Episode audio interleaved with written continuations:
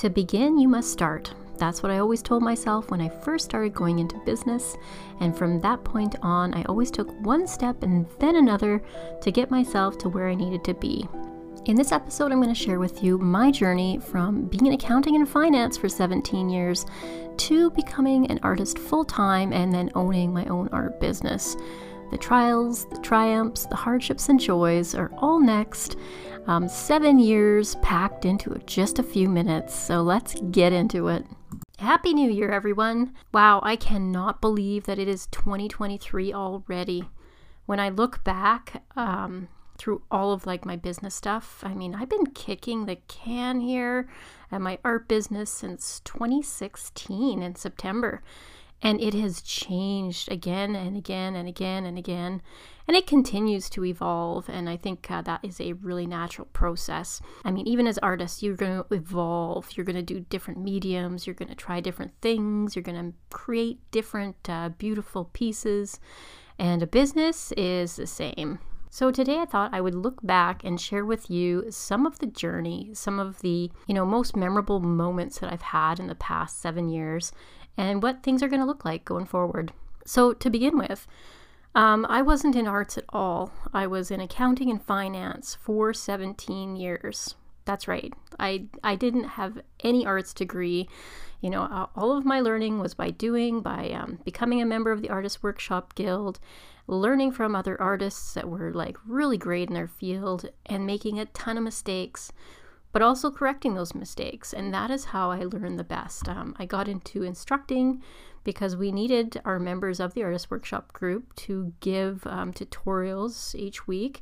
And so I got into that. I was doing Toastmasters. That was what I would do in the evenings when I wasn't taking care of my family and going to my job. Now, my job got pretty stressful for me. Um, there was a point where I was having some physical ailments, which I found really peculiar. My arm had gone numb, and uh, I decided to go see a doctor about it. And the doctor told me that I must have mild anxiety or de- mild depression.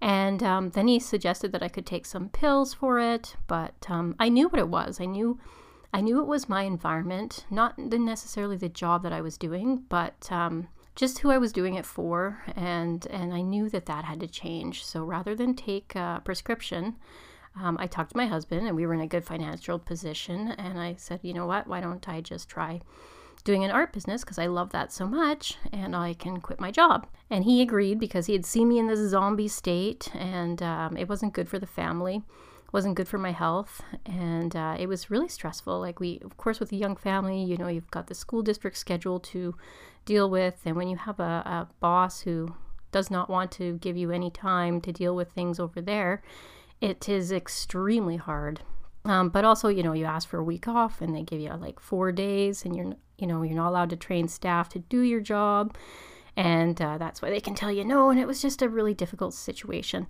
I also had my supervisor, who I was um, really fond of. She got pancreatic cancer, unfortunately, and passed away within months. And this all contributed to this vast desire for me to just quit my job and go into business for myself. You know, she had dreams. She, you know, she had all these things that she wanted to do in retirement, and now she wasn't able to do any of them. And I really thought at that point that life was really too short. And um, so, why not, if you can, go after that dream? There I was in uh, Melanie's shop at the group gallery talking with her. And I had been around some of the arts people before, just from um, group shows, and uh, I'd kind of started up Ridgeside Art as an online website with local artists' art. And uh, so I kind of knew them, so I talked more to her, and she was more than happy to let me uh, rent off of her downtown. Philomena Hughes, a photographer, she was also in the studio there. So then we shared the rent in her location. And I really enjoyed her. She's become a very uh, incredible friend of mine. She is so skilled and helpful, and she has been one of my mentors in business um, since. Both of them have been really outstanding. You know, they've helped the community in so many ways. And so, anyway, that was my my first jump. So the day I quit was a huge relief. I remember coming home and my husband asked me how my day was, and I said, Well, I finally quit. And he's like, Do you want to go and get a bottle of wine for, for tonight? And I was like, Yes, let's do that. And I just felt so good and I felt so alive and I felt this just like I was just full of life and ideas and all these things to do. And I just started doing them. You know, I started bringing in supplies. I got my exporter license and I stocked a shop as best I could. I brought in art and uh, we did shows and we did some classes. Now, I will say that, you know, I wasn't perfect at this. My marketing sucked. You know, I'd do a class and nobody really knew my name. So I'd have like one or two people in the class and it was this immense slow build. I'd been in accounting and finance my whole life, but I didn't know how to market. And so I spent, uh, knowing that I had these weaknesses, I just dived in deep into um, that area. You know, I, I learned so much. I, I went around and talked to other artists and did different things. And I just was always on this path of like growth, growth in my art, growth as a teacher, and growth um, as a business person. And uh, yeah, so fast forward a few more years, um, we had a lot of difficulties downtown in Prince George as you probably know, and it became extremely difficult to operate. I even moved to Fourth Avenue from Third Avenue. Um, it wasn't much better; it was a bit better, but uh, it was small. It was it was a small shop. I was able to kind of control my stock in, and um, but yeah, I just continually went went from a problem a month to a problem a week to a problem every day. And I just didn't feel safe myself. I didn't feel safe for any staff, and I didn't feel safe having my customers come down at night. I was always watching them get into their vehicles. And so I knew I had to get out of the downtown. Then my business changed again. So you'll know that I was Ridgeside Art to begin with, and it turned into Watts Art Academy. Um, that happened because I needed to get into the zone over by the college, and in order to um, adhere to the bylaws uh, and the zoning, I had to be more of a like a school, a, a learning institute. Um, there was there a lot of different things, but I could only really apply for one. So I completely changed my business to fit in that zone, so that I could get out of get out of get the hell out of the downtown. And um, that was great. We moved up to Ogilvie and um, carried on. We had a bigger space and it was good. We had Trish working for us. Um, Sharon at this point had retired, sadly, and she moved away. And if you know, uh, if you remember Sharon, she was just lovely and we still talk to this day. She's an, another one of my mentors and an inspiration for me. But yeah, so we moved into Ogilvie and wow, like business was a lot better there. Like the parking was easy, there was no problems. Um, we did get our window smashed once, and when we put up some of the plywood, I just painted it. And uh, I started actually painting uh, other businesses' windows when they were smashed and they just had their plywood up because it took a long time for window replacement. So that was kind of fun. Um, I did the uh, scrapbook zone over um, up the street, but these were just these tiddly little things. Um, not, not this didn't happen a lot, so we were good there. Um, and then came a time where Kate from Topaz Beads. I mean, I always really loved and respected her. She had a great shop downtown. Um, she had some troubles, wasn't too sure. She thought about quitting. And uh, I thought, you know what? Uh, uh, why don't we share a shop? We'll cut her overhead in half. And uh, we seemed to fit good. So she moved in. And that was awesome. And I really enjoyed her. So we were sharing a shop. And uh, everything kind of worked out good. So we were rolling along, and then COVID hit. Another struggle to deal with. With that, of course, we've seen stock shortages. Uh, we couldn't do our classes in person, so moved them online. I, I moved a lot online. And uh, that was interesting. It um, forced me to be in a market that I hadn't had time to get into. And uh, I really enjoyed it. I was doing well in it. Um, I liked the freedom of just sort of not having to be at a shop all the time. And um, and then of course there was just you know more time to develop other things. And I'd always loved uh, making paint, so I'd learned a little bit from Christy Tarr. Um, I explored it myself and developed my own processes, and I created the Butterfly Forest paint line, and I was pretty proud of that. And then, of course, the Fusion folks uh, they ripped up their their contract with us, and they started selling it with whoever. And the radius of that really just didn't give me enough, um, like sales to warrant having it on a shelf. And so the more I went down these roads, the less I needed a shop. It seemed like the overhead of the shop was unnecessary. And at the same time, uh, Kate was needing more of the shop for uh, her and her husband Chris's projects. And so one day we were talking, and I was like, Well, are you okay if I just go online? And um, and you maybe do want to just take over the entire shop. And she was happy with that. And so I totally shut down brick and mortar shop and um, yeah, and then I was online. Um, so I built the Evolve paint line as well. That it consisted of a milk paint, a clay paint, and a um, uh, like an acrylic emulsion paint. And uh, that was awesome. We did a lot of uh, furniture renos with that. Sold a bunch of it down south, and um, and then uh, I run into problems getting the base for the acrylic emulsion. So it came to a kind of a head for me. It was kind of like, well, you know, how much space do you have at your home or your family's farm? so I had to really make a decision. And I was also spread too thin. So I was making watercolor paints, I was doing online classes. And then I was also creating a furniture paint line. And um, so um, I, I, kept it all going for another year just to kind of see what stuck, what took, uh, the difficulties in it. And of course, we live in the north and things are freezing, and that um, gave me a lot of troubles. I mean, you can't have your paint freeze so much. And so I had to make a decision on which products I would keep and pursue and keep it, you know, more simple or and which I would just drop. So I have kept the butterfly paints going. I still have the milk paints from Evolve that I've made just because I really enjoy them. I love them on wood and it's just a fun kind of wholesome way to paint furniture. But um, my biggest um, focus has been the butterfly forest paints. And uh, i haven't done as many in-person classes for watts art academy because of that.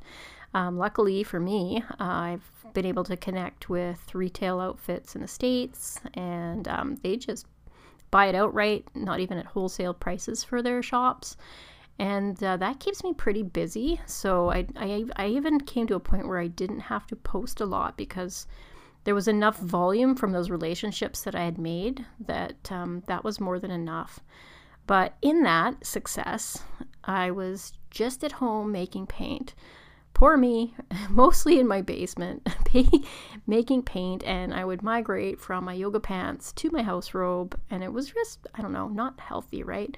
You're going to the post office and shipping all the time, and then you're just at home. So, um, yeah, I needed something else in my life. So that's when I connected with Studio 2880. And I am over there helping a bit, which is kind of fun for me because it's kind of it satisfies that desire to be in a shop. So I get to help out with their shop and um, also it's a great space for me to do some more in person classes. So it's such a great fit. Um, but even more fun is um, some of the roles that I get to do there include helping other artisans get ahead. And that has been a huge passion of mine. You know, I know how hard it is, I know that there's a lot to learn. I know that I learn from others, and I'm hoping that others, you know, have something to learn from me, I guess.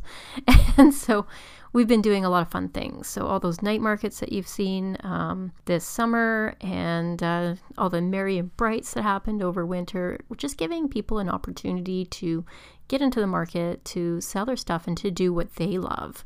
You know, giving people an opportunity to have a life that they enjoy as well, that, um, yeah, really is kind of designed around their family and um, giving contribute like contributing to the arts culture in Prince George. Uh, because I know when I traveled this summer, I you know I went to a few places with um, summer markets, and uh, I have to say what's coming out of Prince George is top notch. So seeing the you know people make stuff here that is high quality, that's super cool, is um, definitely something that I'd you know love to have them get out into the world too and uh, kind of represent Prince George. So yeah, so Studio 2880 has been great um, getting back into in person things. And um, yeah, and I just enjoy the staff there. It's just a, a, real good team of people, not a lot of people trying to do a lot of things. And there's a lot of fun things coming up that, um, yeah, the, the community is just going to just love. And I hope you get an opportunity to go by Studio 2880 sometime and check it out. Uh, there are guilds there the Pottery Guild, the Fiber Arts Guild, the Prince George Symphony offices, um, the Artisan Community Gift Shop is there for selling your art.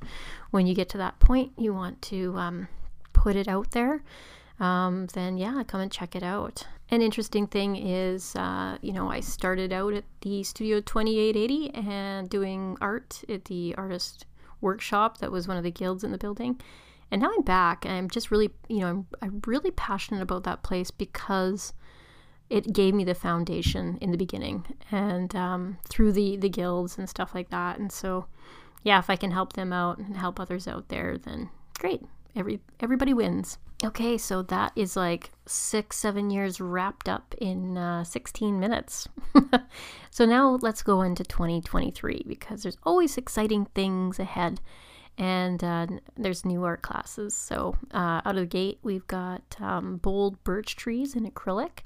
That one's come out for special request. I know some of you've been emailing me and messaging me when's your art class is happening. Uh, I didn't get a chance to get them done till now. I'm sorry, but here they are.